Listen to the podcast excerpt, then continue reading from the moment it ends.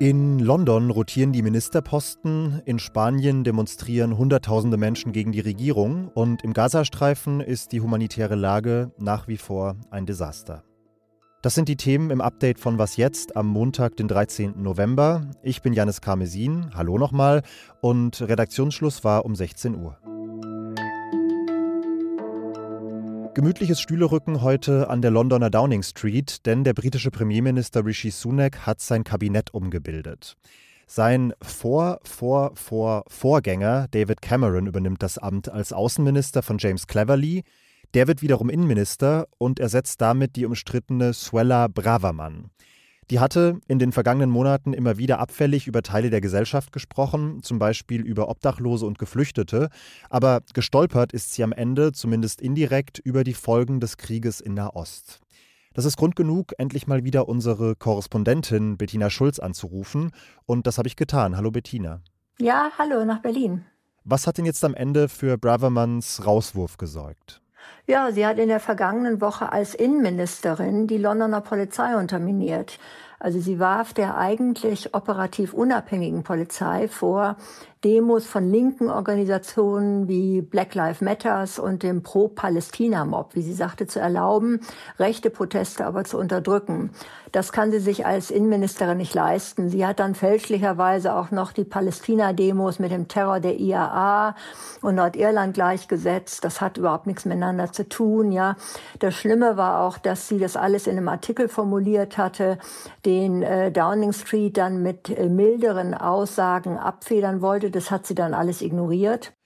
Du hast in deiner Analyse auf Zeit Online geschrieben, dass Braverman rausfliegt, das könnte sie bei diesen ganzen Provokationen ganz bewusst schon einkalkuliert haben.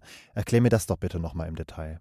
Ja, also es ist sehr wahrscheinlich, dass Premierminister Rishi Sunak die Unterhauswahl, die im nächsten Jahr stattfinden muss, verlieren wird und er dann zurücktreten wird. Und dann ist die Frage, wer wird dann Parteivorsitzender und Oppositionsführer? Und da buhlt Bravermann darum, die Kandidatin des rechten Flügels der Partei zu werden. Jetzt drückt für Sie David Cameron ins Kabinett, ein Brexit-Gegner und insgesamt verglichen mit ihr auf jeden Fall eine moderate Stimme. Was verschiebt sich denn damit politisch in der Regierung, in der britischen? Er stärkt jetzt Sunak, dem ständigen Rechtsdrall der Partei Einhalt zu gebieten. Und das ist auch wichtig, weil die Konservativen, so wie sie bisher dastanden, nicht mehr wählbar waren. Ja, man hat das ja an den Umfragen gesehen. Würde heute gewählt, läge die Opposition von Labour weit vorn. Das Problem ist jetzt nur, dass der rechte Flügel jetzt wieder agitieren und die Politik unterminieren wird, wie er das schon bei Theresa May getan hat. Also es bleibt abzuwarten, ob sich Sunak jetzt dagegen wird durchsetzen können. Bettina, vielen Dank. Ja, alles Gute nach Berlin. Die humanitäre Lage im Gazastreifen spitzt sich weiter zu. Das ist ein Satz, den ich und den die Kolleginnen und Kollegen seit Wochen immer und immer wieder hier sagen, aber leider bleibt er auch weiterhin wahr. Laut dem palästinensischen Roten Halbmond wird momentan die Räumung des Al-Quds in Gaza-Stadt vorbereitet. Das ist das zweitgrößte Krankenhaus. Dort war gestern offenbar der Treibstoff ausgegangen. Gleiches oder ähnliches gilt auch für die Shifa-Klinik. Das ist das größte Spital. Dort sollen laut der WHO noch über 2000 Menschen festsitzen. Es sei ebenfalls nicht mehr funktionstüchtig und aus dieser Situation hat am Samstag ein leitender Chirurg per Sprachnachricht Folgendes berichtet. Uh, no one can get out from the Shifa hospital. No one can come to the Shifa hospital. Situation is very, very dangerous. Er sagt, dass niemand ins Krankenhaus reinkomme und niemand raus. And the people who uh, tried this morning to evacuate from the hospital, they were uh, being shooted. In the streets. Als Menschen es versucht hätten, rauszukommen, sei auf sie geschossen worden. Auch die Intensivstation sei getroffen und weil die Kühlräume nicht mehr betrieben werden können und damit die toten Körper nicht entsprechend aufbewahrt werden können, sorgt er sich um die Ausbreitung von Seuchen. Ein aktuelleres Update von ihm konnten wir heute nicht bekommen. Die Telekommunikation in das Gebiet bleibt weiterhin instabil.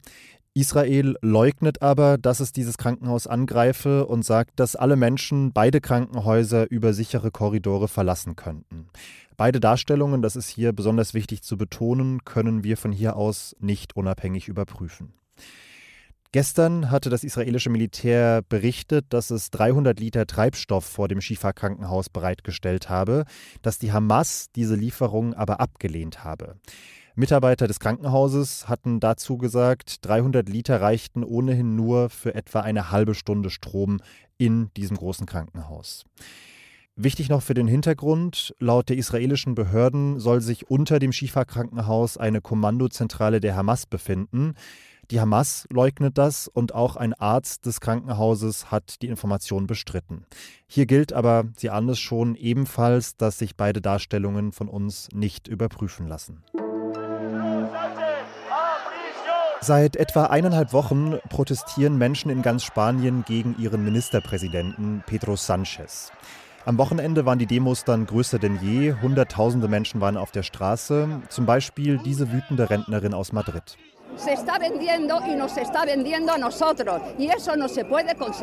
Sie sagt, Sanchez verkaufe sich und er verkaufe das Land und das sei nicht zu tolerieren.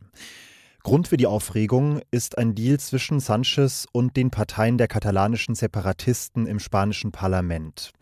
Diese Parteien versprechen Sanchez ihre Unterstützung bei Sanchez Regierungsbildung in dieser Woche. Dafür will Sanchez rund 300 Separatisten begnadigen, die für ihre Rolle beim katalanischen Unabhängigkeitsreferendum 2017 und der vorherigen Volksbefragung 2014 verurteilt worden sind. Meine Fragen dazu stelle ich an Julia Macher in Barcelona. Hallo Julia. Hallo. Laut Umfragen sind bis zu 70 Prozent der Menschen in Spanien gegen eine Amnestie. Warum ist Sanchez diesen Deal mit den Separatisten denn überhaupt eingegangen? Na, die Antwort darauf ist äh, ziemlich simpel. Er braucht die Stimmen. Die PSOE, die ist aus den Juli-Wahlen äh, als zweitstärkste Fraktion rausgegangen. Sie hat 121 von insgesamt 350 Sitzen im Kongress. Und es sind selbst mit den 31 Stimmen vom bisherigen und zukünftigen Koalitionspartner Sumar sehr viel weniger als die absolute Mehrheit. Wenn man mit den Sozialisten spricht, dann sagen die natürlich, es geht nicht allein nur um Machterhalt und um Machtkalkül, sondern eben auch um eine weitere Normalisierung der Beziehungen zur katalanischen Regierung, um eine Befriedung des Katalonien-Konflikts.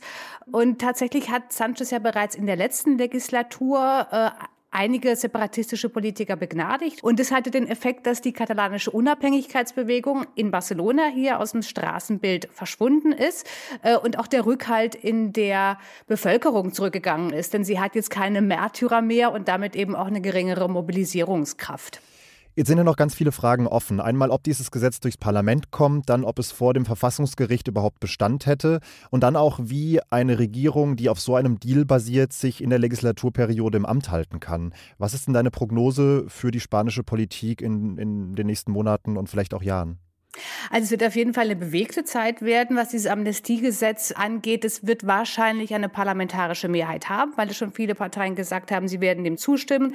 Äh, aber die PP hat bereits angekündigt, äh, sie wird dieses Gesetz vor das Verfassungsgericht bringen und auch auf der Straße wird es weiter Demonstrationen und Mobilisierungen geben. Und was die konkrete parlamentarische Politik angeht, das ist natürlich eine Riesenherausforderung für Sanchez, mit so knappen Mehrheitsverhältnissen zu regieren. Also auch wenn diese Pakte auf dem Papier für die ganze Legislatur angelegt sind, wird natürlich bei jedem Gesetz neu verhandelt werden müssen. Es wird wieder Schlammschlachten geben, wie eigentlich schon während der letzten äh, Legislaturperiode. Der Ton wird mindestens genauso hart sein, wenn nicht noch härter. Vielen Dank, Julia. Bitte gerne. Was noch? So, noch sechs Wochen bis Heiligabend, da kann man schon mal die Weihnachtszeit einläuten. Die Deutsche Post hat das heute auf jeden Fall getan und heute Vormittag die sogenannte Christkind-Postfiliale eröffnet. Die sitzt in einer ganz normalen Postfiliale in Engelskirchen in NRW und von dort aus werden in den kommenden Wochen 17 Angestellte die Briefe von Kindern ans Christkind beantworten. Die Aktion gibt es seit fast 40 Jahren. Sie ist mittlerweile auch in vielen anderen Teilen der Welt bekannt. Im vergangenen Jahr wurden aus 50 Ländern Briefe beantwortet. Insgesamt waren es 135.000 Stück. Und entsprechend international ist auch das Christkind-Team mittlerweile aufgestellt. Es antwortet mittlerweile auf zwölf Sprachen und auch in Blindenschrift. Alle Infos, unter anderem die richtige Postadresse, um mitzumachen, finden Sie verlinkt in den Show Notes. Und dann war es das mit Was Jetzt für heute. Azadi Peschman macht morgen früh weiter. Schreiben Sie uns an wasjetzt.zeit.de. Alles Gute, ciao und bis bald.